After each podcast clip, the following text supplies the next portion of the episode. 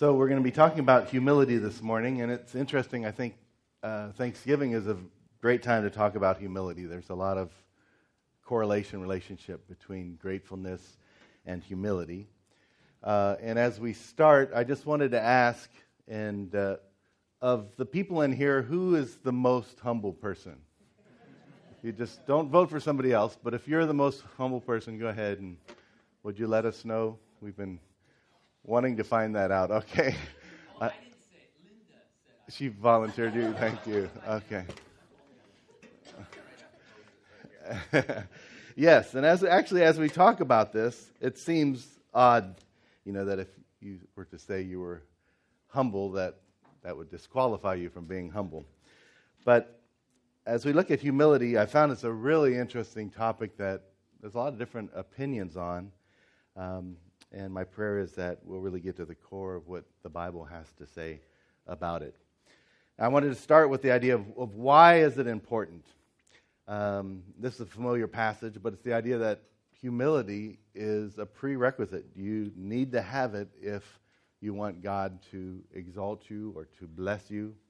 In James 4 6 to 10, it says, But he gives more grace. Therefore, it says, God opposes the proud, but gives grace to the humble. Submit yourselves, therefore, to God. Resist the devil, and he will flee from you. Draw near to God, and he will draw near to you. Cleanse your hands, you sinners. Purify your hearts, you double minded. Be wretched and mourn and weep. Let your laughter be turned to mourning and your joy to gloom. Humble yourselves before the Lord, and he will exalt you. Also, in Proverbs says, Wisdom's instruction is to fear the Lord, and humility comes before honor. Uh, it's interesting. Humility comes before honor. There's another proverb says, Pride comes before the fall. So this is kind of the opposite. Humility comes before honor. And then in Matthew, it says, For whoever exalts himself will be humbled, and whoever humbles himself will be exalted. Um, and we all I mean, none of us would say, "Oh, I want to be exalted," but we want God's blessing, and um, and if if we want God's blessing in our life, then humility is really, really important. And also, in looking at this first passage in James, if, as we see that, uh, it's interesting to see here. Um, and I'll go ahead. The definition I've come up with uh, for humility is to understand and live out the truth that we are utterly dependent upon God. Um, and I think we see that even in this passage, that uh, we are to resist the devil. We're, we, we stay humble as we realize, man, there's an enemy out there who is trying to devour us.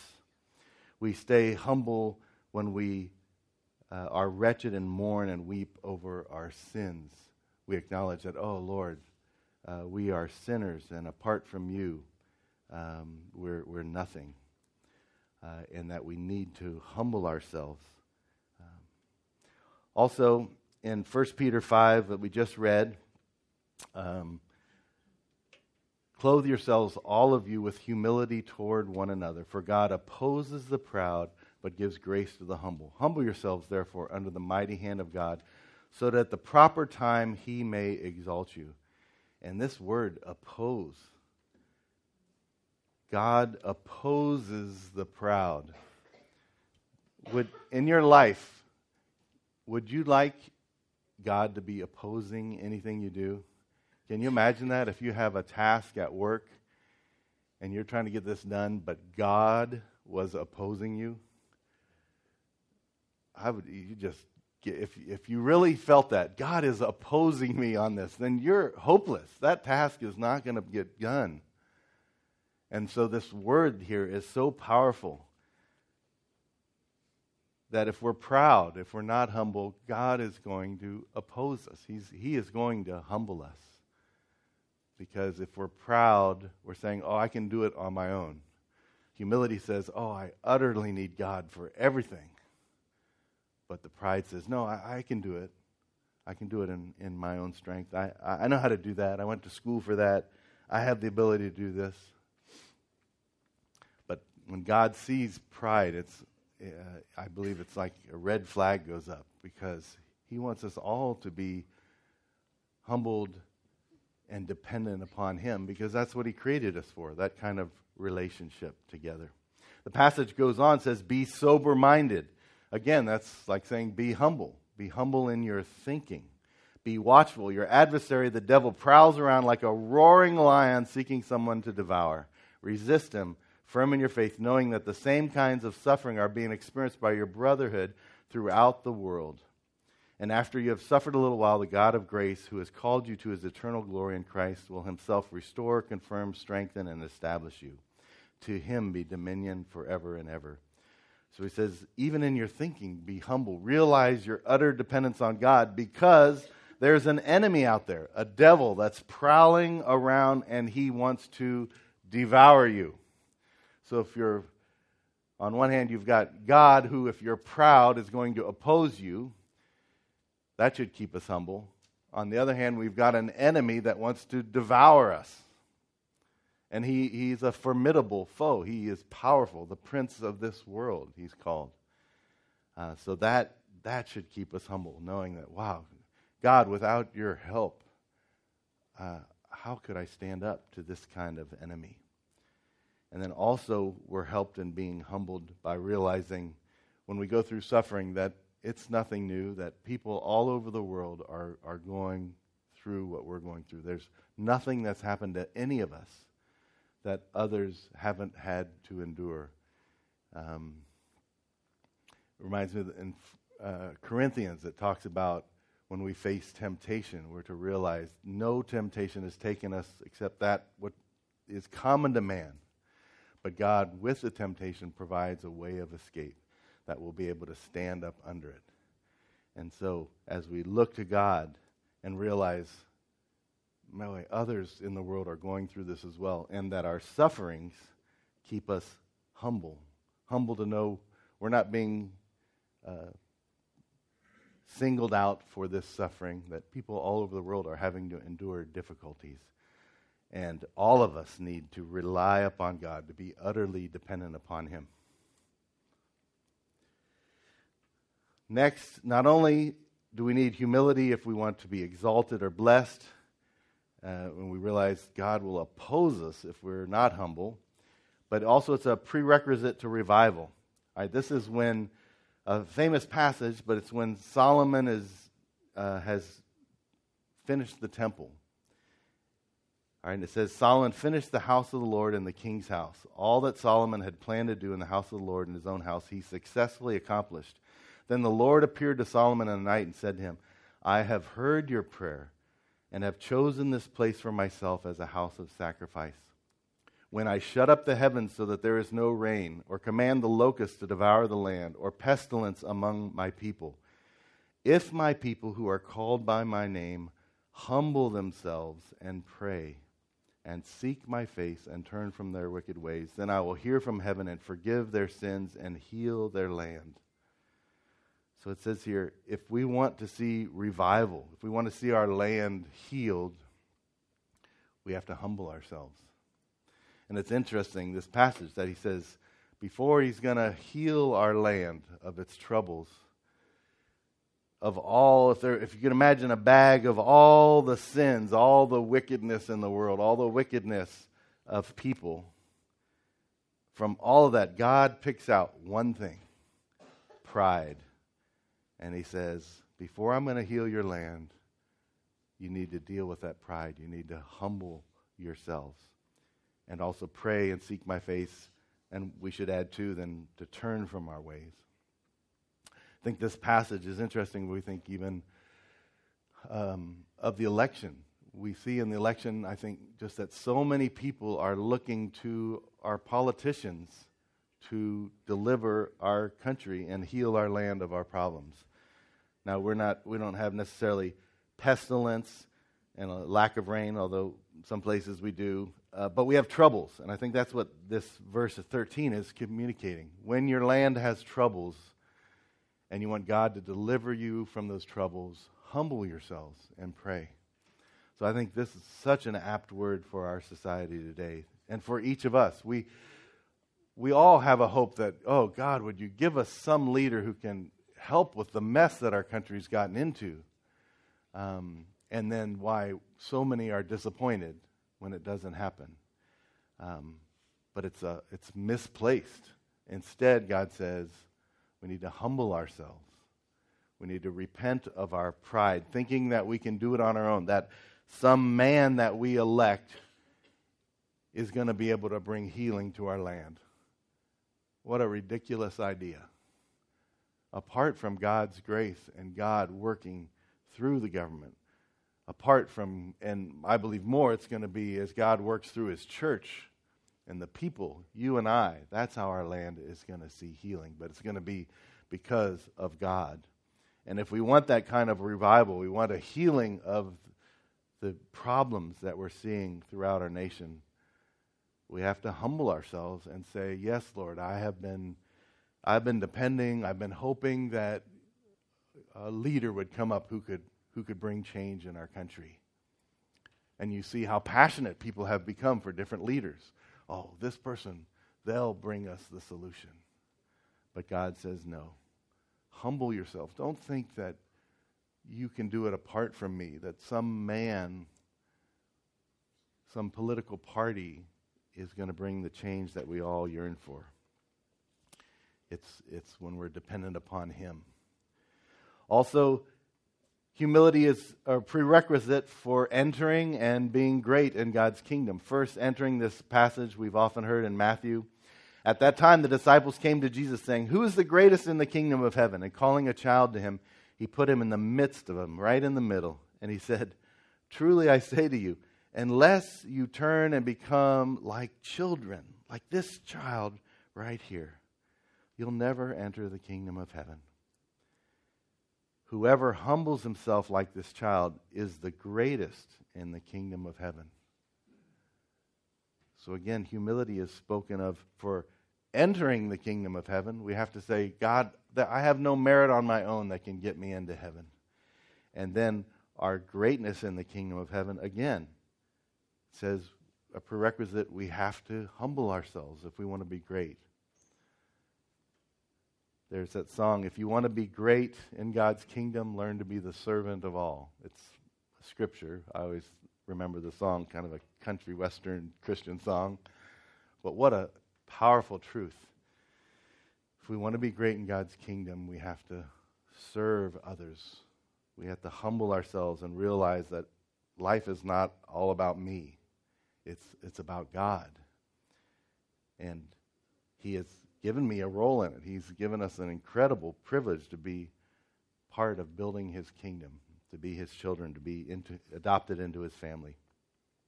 So these four, we add one more to it.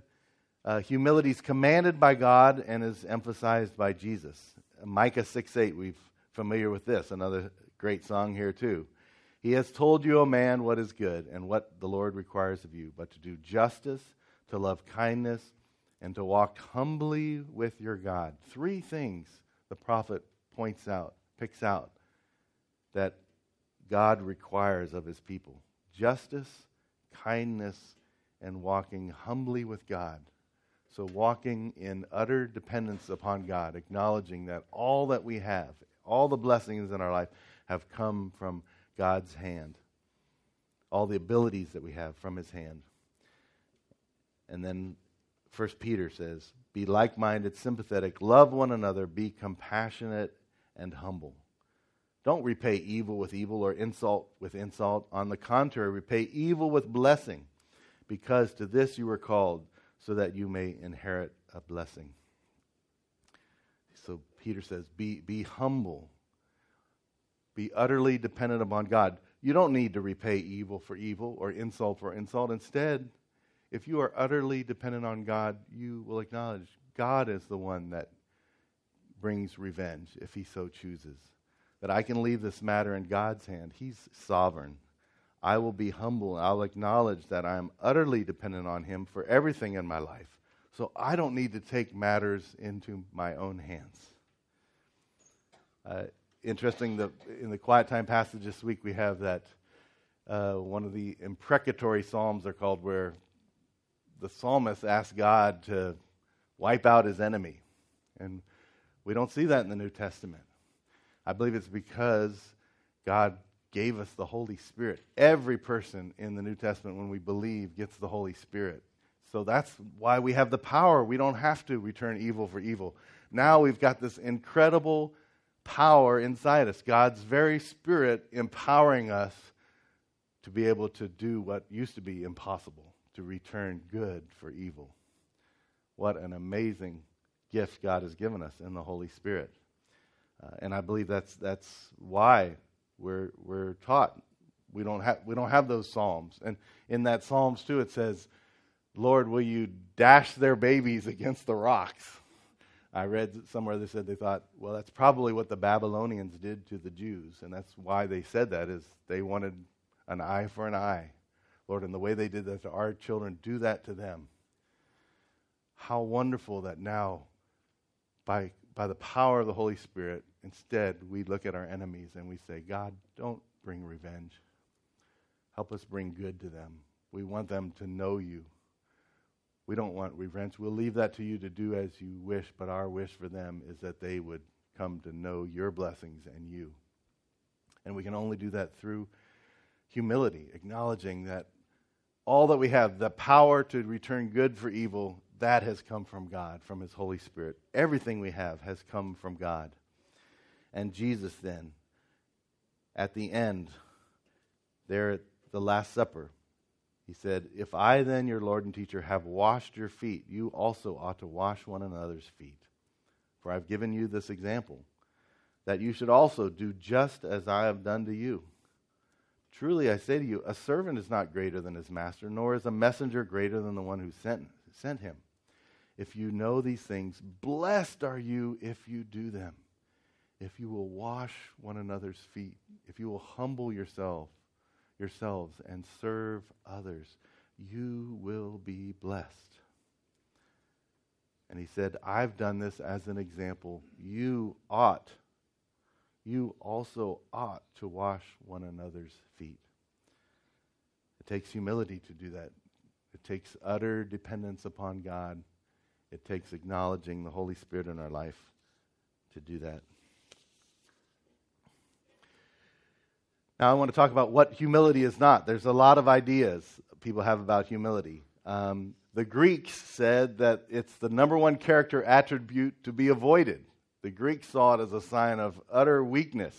One of their philosophers, famous philosophers, said this It's the one character trait you want to avoid. It's a bad thing, humility. Okay, listen to this quote. No, humility is a seemingly noble way for in, an inferior person to cover up their cowardice. That's what humility is, said a famous German uh, philosopher Friedrich Nietzsche, or uh, Nietzsche as we often call him, a seemingly noble way for inferior persons to cover up their cowardice. That's what humility is.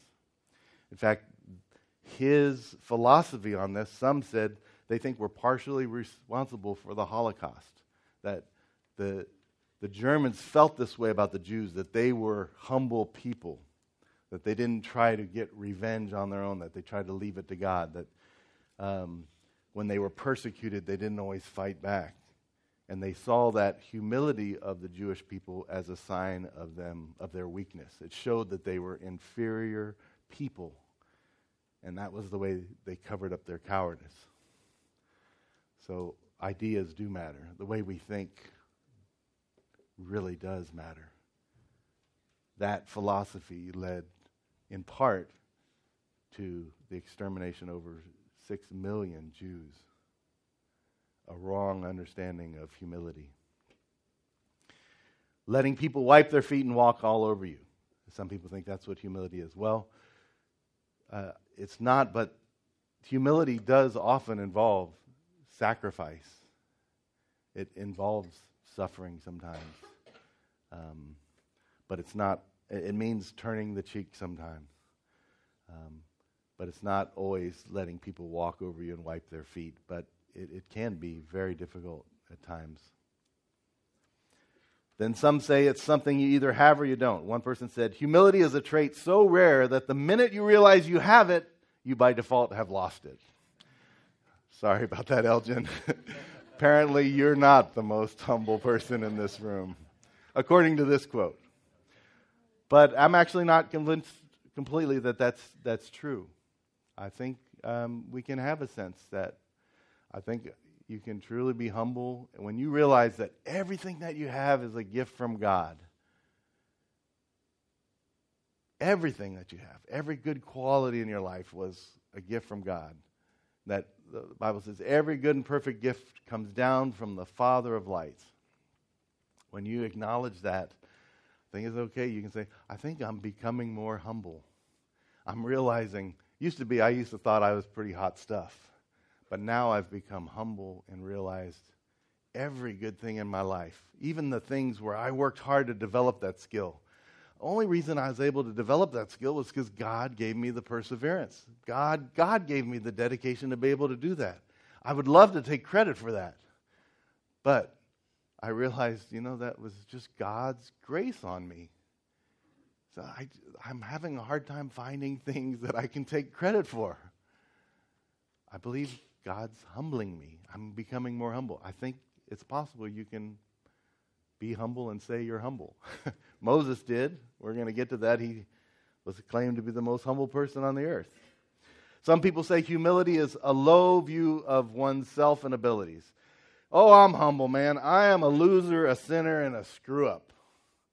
Yeah, I'm. Uh, yeah, I'm a terrible, horrible, no good, very bad person, as one children's book would say it. Okay, I think there are a lot of people that this is their view of humility. It's thinking lowly of yourself, thinking that you are a loser and a sinner and good for nothing. Right? But I, I don't believe that's what the scripture shows us. There's an aspect of that, but the differences are really important. So let's look what it is. I've got a few uh, uh, definitions and then kind of one that I settle on for me that makes the most, uh, feels uh, the best. First, it's a deep seated appreciation of my utter need for Christ's help in every moment of my life. I like that it's kind of wordy, but again, this idea that humility is just knowing our utter need for Christ's help at every moment, in every part of our life. It's easy for us to uh, be hum- humble in some aspects of our life, and then, oh, but when it comes to sports, man, that's because of my hard work, and that's because of all the hours I put in playing basketball, or that's I worked at that. That's why I'm good at it. Or, oh, my job, like programming computers.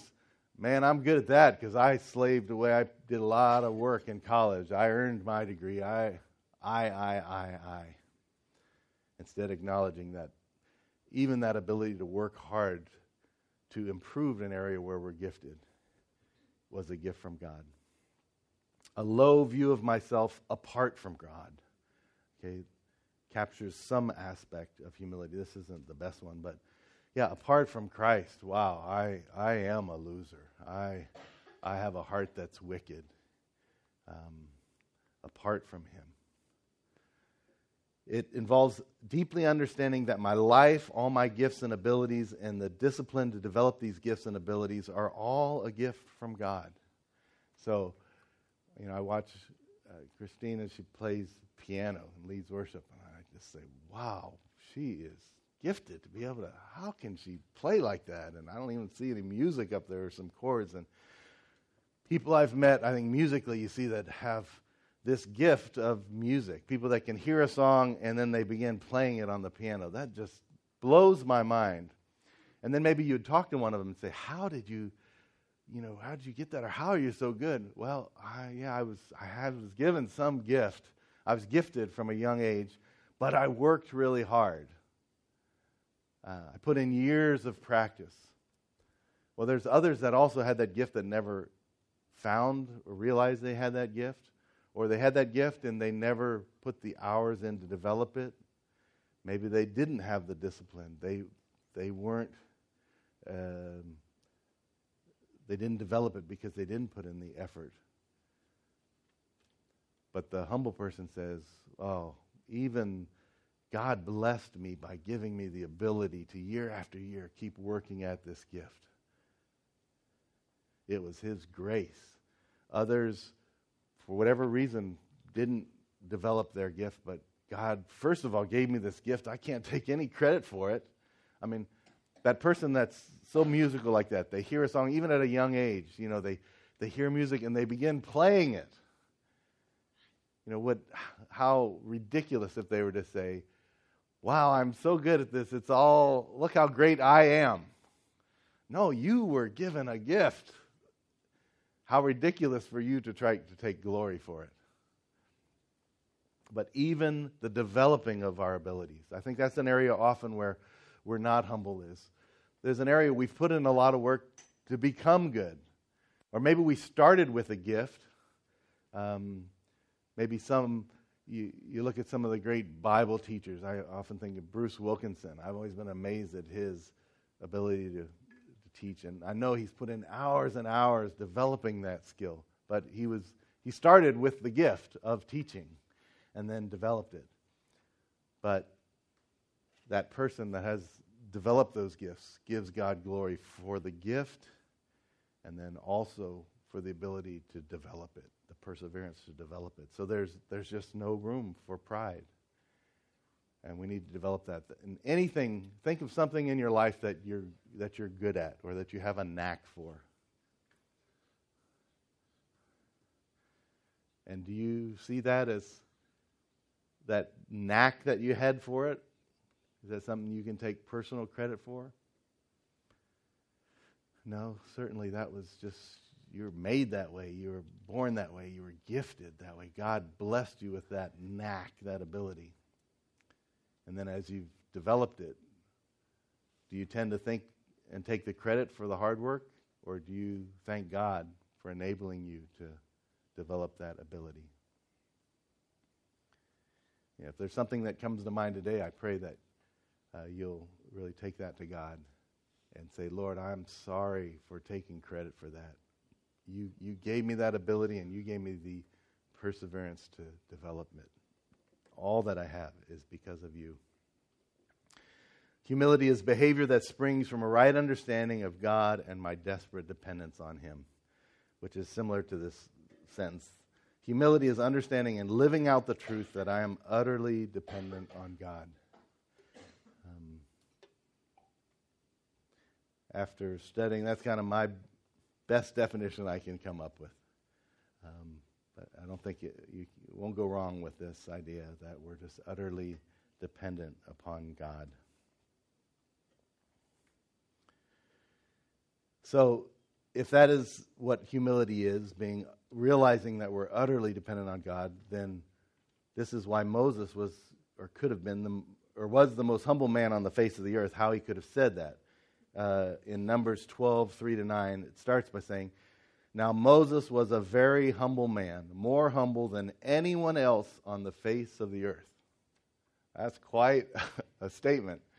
And this is Numbers, so it's the Pentateuch. We say scholars agree that Moses wrote the first five books. So he would have been the author of that sentence through the power of the Holy Spirit. He was led to write that sentence that he was more humble than anyone else. And from our earlier example of, of Elgin, we normally say, well, if you think you're humble, you're automatically not humble. Um, but I believe the way he could say this, then this passage goes on where God uh, talks to Aaron and Miriam and rebukes them because um, they uh, resisted or were saying bad things against Moses. And God says, Don't you realize other prophets I speak to in visions, but Moses, I speak with him in verse 8, face to face. I speak to him clearly and not in riddles. He sees the form of the Lord. Okay, so he's saying, he's, I've spoken to him differently. We think of Moses uh, when he received the Ten Commandments and had been up on the mountain, he, he glowed with the glory of God. So when Moses came down and did things, would we think that it would be easy for him to take the glory himself while you're sitting there glowing with the glory of God. I think that's why he was so humble. It was evident to everybody wow, God has blessed him. God has been with him. God has given him these commandments. Look at him. The guy's glowing. so it would be ridiculous for him to try to take the credit for it. Sometimes I've made that my prayer. I said, Lord, would you work in this situation that it would be so evident that the result was your doing that, that it, we would feel it ridiculous to try to take the credit. Um, I think it's a good prayer um, in that it acknowledges, Lord, I don't want to be proud and think that it was through my own efforts. But maybe we ought to be able to also pray, Lord, however you work it out, would I just think it ridiculous for me to try to take the credit?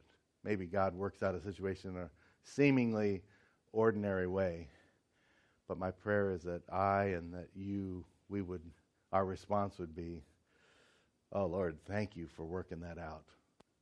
Even though it was kind of happened in an ordinary way, Lord, I know it'd be ridiculous for me to try to take credit for that. And Moses, at the end, near the end of his life, God had got angry at him because he struck the rock. God had told him to speak to the rock, but not only that, but when he was in front of the people, um, he said, Shall we bring water forth from this rock? He was speaking of Aaron, his brother, and I. Shall we bring the water forth? Instead of getting, giving God the credit, and God rebukes him, says, You didn't believe in me. So he he was thinking that it was he got carried away in his own what he'd been able to do. He thought i and my brother are going to bring water out of this rock and not god. And so he was prevented from entering the promised land. And i think that was another thing. That's what helped him be so humble the time the few times in his life when he tried to rely on himself he saw the devastating consequences and he took that to heart and he learned from it. I think another one earlier in his life was when he saw he went out of the palace and he saw uh, someone attacking a, a, a, Hebrew, one of the Jewish slaves, one of the Egyptians attacking him, and he attacked the Egyptian and killed him as a way of sticking up for his people. And then the next day he goes out and a Jew says to him, you know, who do you think you are? He didn't, he didn't become the hero. He tried to do it his way, and it, it didn't work he heroically defended his own people, but the next day the Jews were saying, uh, comes up to him and says, Who do you think you are? So I think he took it to heart then. Wow, when I try to do things my way, it doesn't work.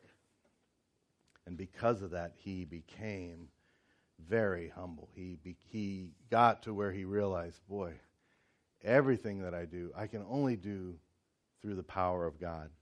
And that's my prayer for, for all of us, that would be like these people in the scriptures that we see, that we'd take these heatings to heart.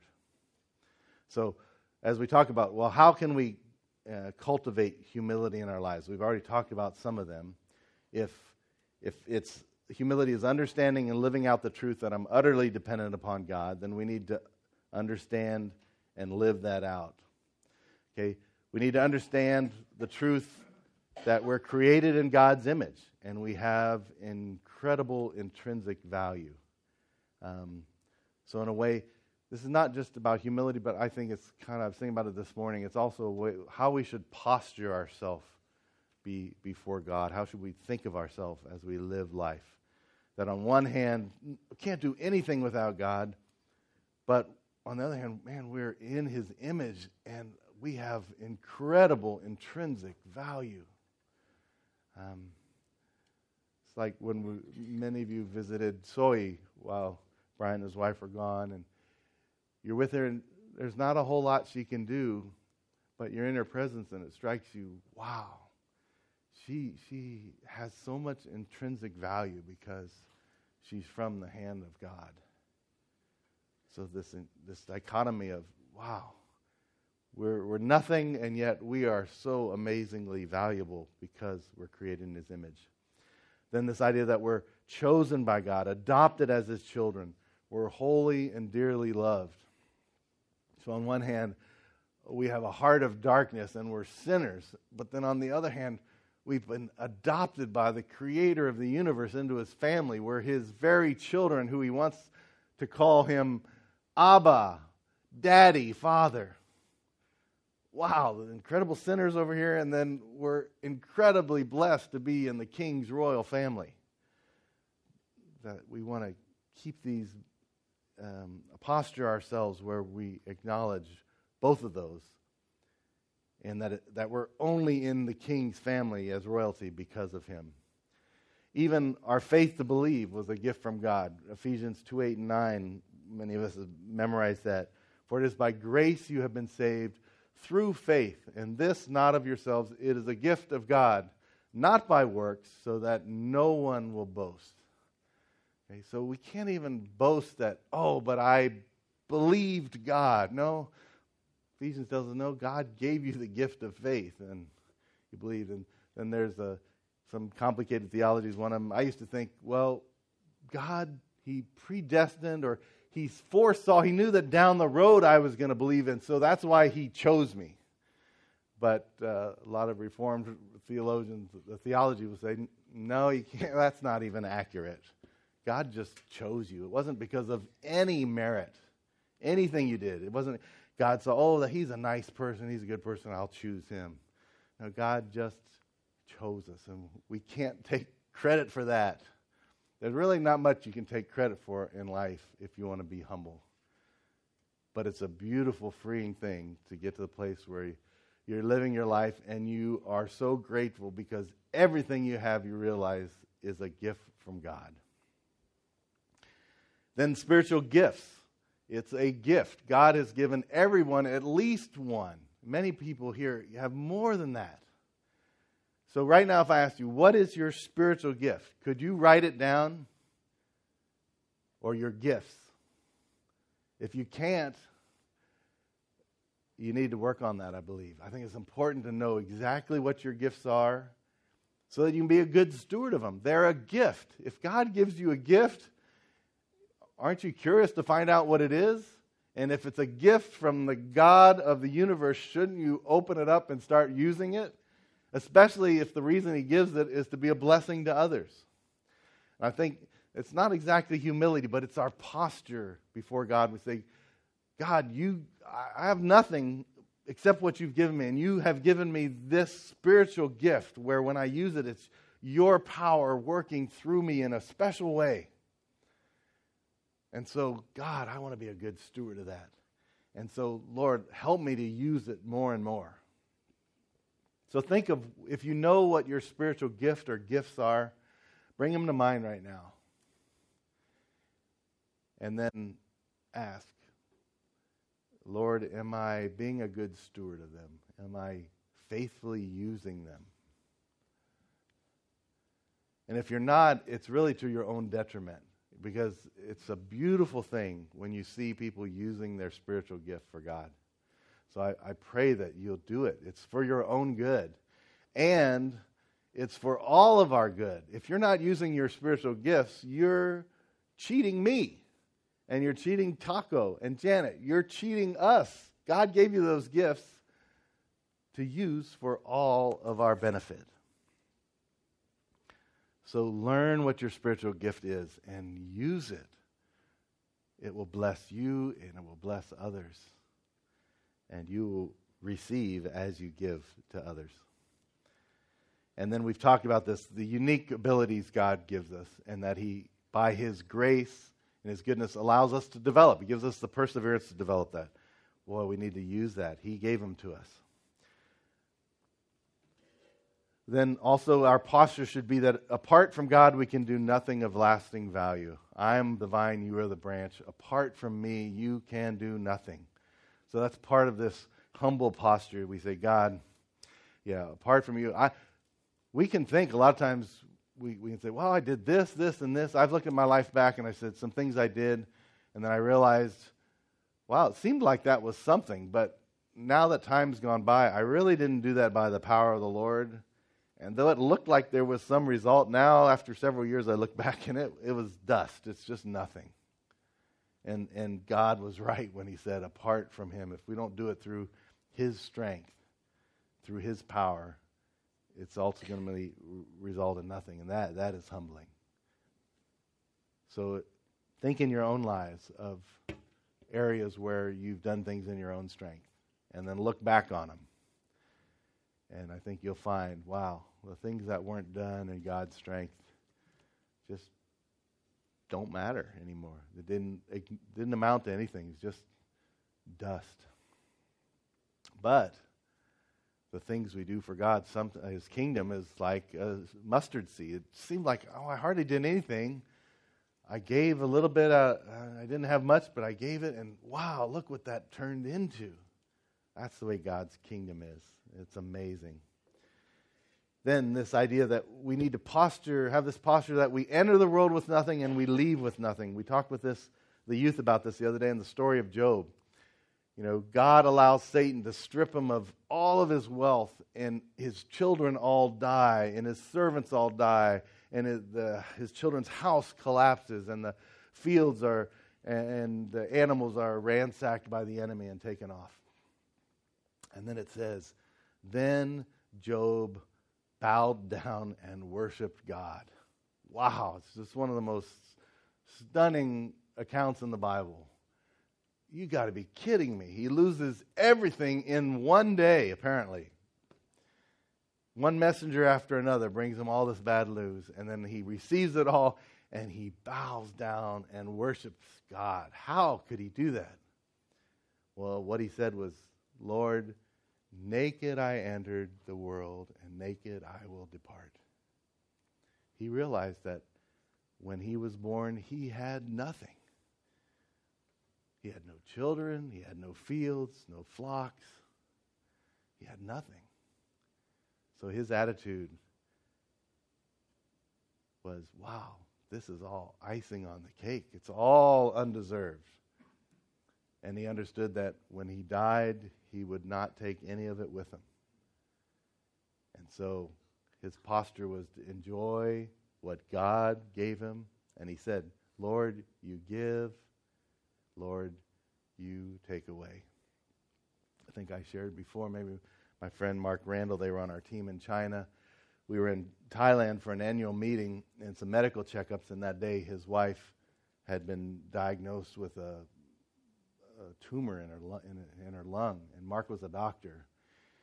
And he was devastated because he, he knew what it probably was that it was big and that it was very likely a very serious cancer and that they were going to find out the final results the next day. But that night at worship, we sang the song, "Blessed be the name of the Lord," and there's the chorus in there, "Lord, you give and take away, you give and take away, yet my heart will choose to say, Lord, blessed be your name." That's right out of Job's prayer. He loses it all, and he says, "God, you give and you take away. You're, you're God." That's your prerogative. But I will choose to say, Your name is great. Your name is blessed. And we sang that song. Mark told me uh, later, he said that was just the most intimate worship he'd ever had in his life because when it came to that point, he sang those words to God. He said, I sang those words, Lord, you give and you take away. You gave me my wife, and Maybe tomorrow I find out that you're going to take her away. But I'm going to choose to say, Your name is blessed. And praise the Lord.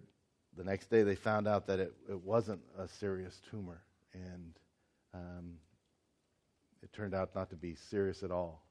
And they had just tremendous, all of us just rejoiced over that news. But God took him through a beautiful experience of getting to the point to say, Yeah, Lord, you give and, and you take away. Lord, I, I entered this world with nothing, the fact you gave me a wife was just a blessing I didn't deserve.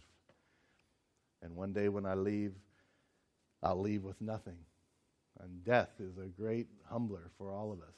I think this is something our family's learning as we care for Helen's parents, especially her dad. Is he is able to do less and less uh, it is very humbling to realize that that is what many of us in this room, when we get to our final days, there'll be somebody else helping us put on our pants. There'll be somebody else helping to walk us to the toilet. There'll be somebody else that wipes us after we use the toilet. It's, it's humbling. It wasn't God's original plan, but I believe He allows it because He wants to make sure we get to that place where we acknowledge, Lord, all that I have is from your hand. And the most precious thing I have is my relationship with you. Lord, I can't do anything. I can't even wipe myself when I use the bathroom. And yet you still delight in me in my old age when I call out to you and I praise you for every breath I have. Wow, God. That's what life's about is, is knowing you. And that's precious to you. I can't do anything but just say, thank you. Whisper a prayer to you, Lord. Or maybe I can't even speak anymore, but I can think at the thought, Lord, I praise you. And that brings you pleasure. That brings you glory. God honors that humility when we realize that everything we have is from God, it's from His hand. Another thing, we posture ourselves, we, we realize we have this new nature, but we still have our old nature that's inclined to do evil. And Lord, apart from your Holy Spirit empowering us, we would often do evil, but you're changing us by your power. We have hearts that are desperately sick. The heart is deceitful above all things and desperately sick. Who can understand it? Jeremiah 17 9. That's part of our posture, too. This balancing both sides, the incredible blessings we have because of Christ and what we would be apart from Him, the darkness we would have apart from her. The world is gigantic, billions of planets. Just incredible the things they're, they're finding more and more with these telescopes, and it makes us feel so small. Seven and a half billion people, and we're just one of them. And yet, God cares about my prayer to get to church on time. Among all the billions of people, and he, he seems to honor that prayer. And other prayers that you know just seem so small. We, we posture ourselves we're balancing these incredible um, paradoxes. And we've already talked about this using of our gifts. Oh, and I want to go on that there's the parable of the ten minas. Uh, basically, um, in that parable, the master goes away, and there's one that has five talents or minas and multiplies it, but the one just had one and just hid it. And when God comes back, what does he say? The servant says, uh, the master said to that servant, You wicked servant. You wicked. You're evil. You, you were given something and you did nothing with it. And that, that struck me and has motivated me.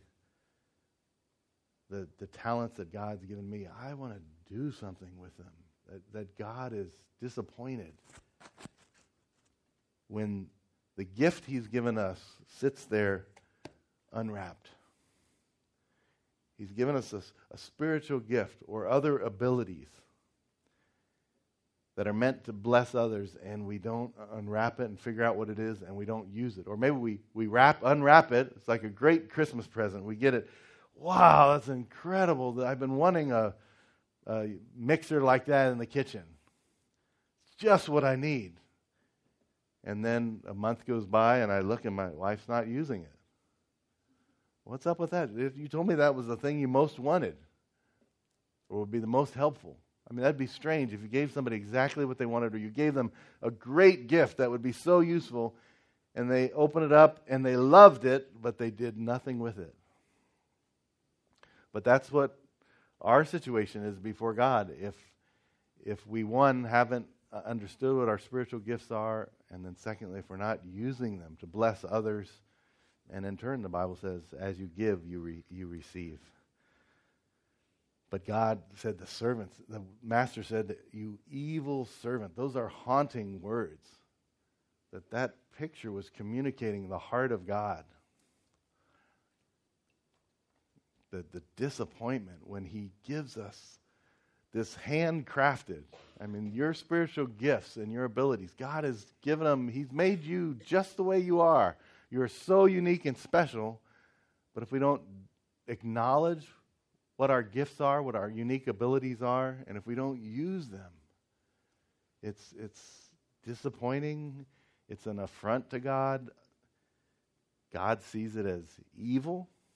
Wow, that's seems so harsh.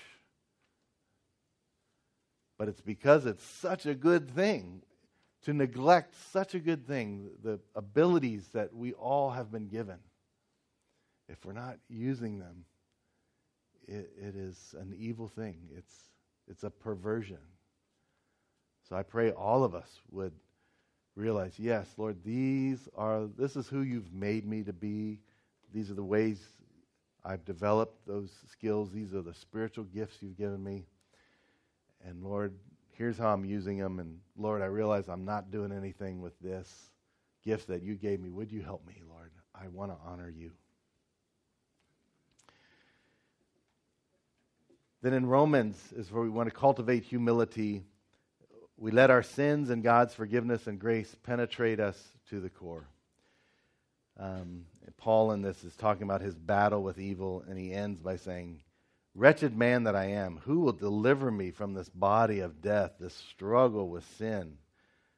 Thanks be to God through Jesus Christ our Lord.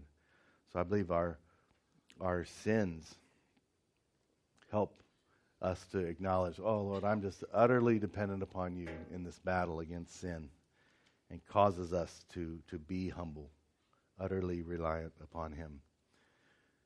Um, I think one example in my own life was an example that might seem like I, it could appear like, wow, this, uh, look at me, look at this incredible step of obedience I took. But it has just never at all in my life felt that way. When I was 13, I, or freshman in high school, I became a believer um, through my brothers when they visited from college. And that year, there were some Christians that I went to a church with, but they were all seniors. So my sophomore and junior years, there, I was not part of any youth group.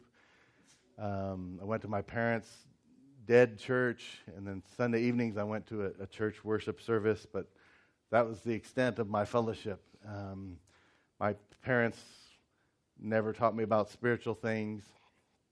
Um, but for the most part, I, I did good or tried to be good.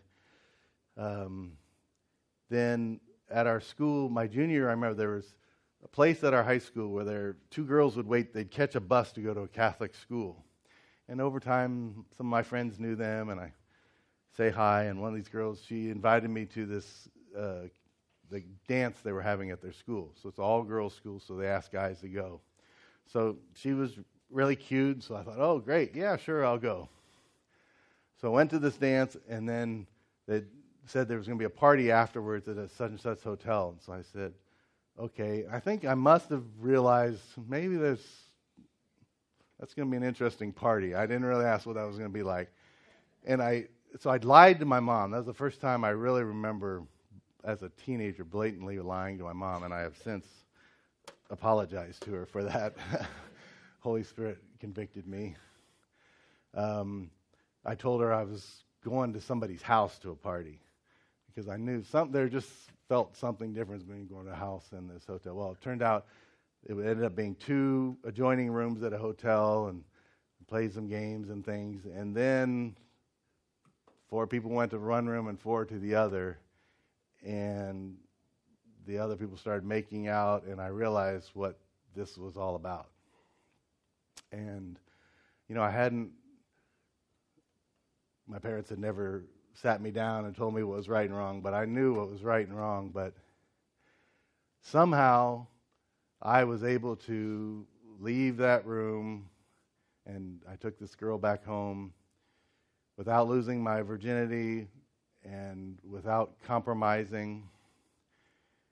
Um, but even a day later, a week later, a month later, 40 years later, I look back at that event and I cannot figure out how, how I got out of that situation.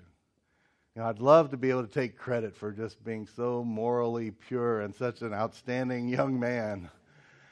Uh, but my heart just would say, no, that's not it. uh, and it's been a very humbling, that was a very, very humbling experience because I realized that was it was just God that protected me. Maybe it says Jesus is enthroned as our interceding constantly for us. I thought of the prayers of my brothers and other Christians that knew me. I have a aunt, an aunt Bernice, that lived to be 93, and she never married, but she was an amazing prayer warrior, and she prayed every day for all of her nieces and nephews. And often I've thought it was my aunt Bernice's prayers that got me out of that room somehow. Um, so I look at that and I just know that God humbled me through that, made me see that, wow, I am just utterly dependent on you, God. I, I, I could not have gotten out of that. Um, and that would have really changed a lot in my life. God could have redeemed it all, of course. But even our sins, God uses those to, to humble us and show us that it's not about us, it's about Him and, and His glory. Paul had the thorn in his flesh. And it says, interestingly, here in 2 Corinthians, the reason for it a messenger of Satan to harass me, to keep me from becoming conceited, keep me from becoming proud. So again, God allows difficulties in our life, struggles in our life, to keep us so that we don't get proud and don't get thinking, I have the ability to handle everything that comes at me. No, God wants our posture to be, Lord, I don't have the, the, the, the, power to handle anything. There's some things I think I can handle, but deep down, Lord, I know that apart from you, I, I can't. Lord, I desperately need you. And that's what God wants us to be desperately dependent upon Him. So, as we look at these, you know, humility, yes, we should long, we should hunger for humility. Look what it Look what the results are to be exalted and blessed and honored. If you don't have it, God Himself is going to oppose what you do. It's the prerequisite for revival to humble ourselves. If we want to see revival in our nation, we need to start by humbling ourselves and say, God, our political leaders are not the solution. You are. God, in my life, the problems in my life, the solution is not this or that. The Lord, the solution is in me seeking your face and finding wisdom from you and getting direction from you. So, real change, real revival in our life, that is all dependent upon God, our need for Him. To enter God's kingdom and to be great in God's kingdom, Jesus said, required us to humble ourselves. Jesus emphasized serving others, and the scriptures command us to be humble. So, yes, it is important. We should long for it. And there are many ways that we bring it about, but a key is trying to live out this truth that we are utterly dependent upon Him. And if there's anything in our lives where we, we don't live that way, ask God to show that to you. In fact, just take a moment now. If you'd ask God, is there some area, Lord, where if someone was to observe my behavior, they would say, Yeah, I think Wade, in that area, I think he thinks he can do it on his own, that he's got that under control. Ask God to show you right now as you just close your eyes Lord, is there some area of my life where if someone else observed my life, they would say, Yeah, they act, their actions say they think they can do that on their own.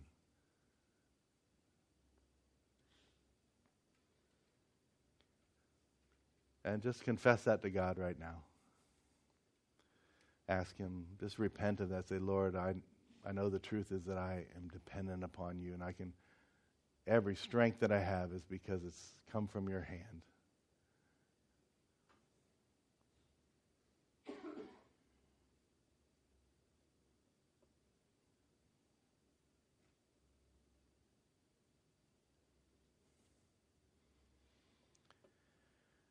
then we also let our sins and God's forgiveness and grace penetrate us to our core. We realize, Lord, I am a sinner, and apart from your grace, I am separated from eternity from you. But because of you, Lord, my posture is I know I'm your child who you love to call you Abba, Daddy, Father, Papa, God, and to continually have that kind of dependence, the kind of dependence a little baby that calls their daddy, Daddy, has as we live with Him. And to allow the pain in our life to keep us humble, to realize that, that God allows it because it keeps us from getting proud and thinking we can handle things on our own. It's another reason when difficulties come that we should say to God, Thank you, Lord, for allowing this because it causes me to say, Lord, I need you. I can't do this on my own. Let's pray. Lord, my prayer is for all of us that we would live lives where we, in every area, we just say, Lord, I am utterly dependent upon you. And Lord, that we months from now be say, Yes, Lord, thank you. I think I'm becoming more humble. You're teaching me that I need you for everything. And the things that I thought in myself I could do, those were all just your grace to me in the first place, your favor upon me. So, Lord, we just worship you and we acknowledge every good and perfect gift, every good thing in our lives has come from you. Lord, would your Holy Spirit convict us anytime we begin to take credit for things ourselves or begin to think we're hot stuff. And instead, we just always acknowledge, oh, it's all about you, Lord. But you do, in your goodness, have a place for us. You came, you offer us life and life to the full. We just stand amazed, Lord. You are so awesome, and we love you. Pray this in Jesus' name. Amen.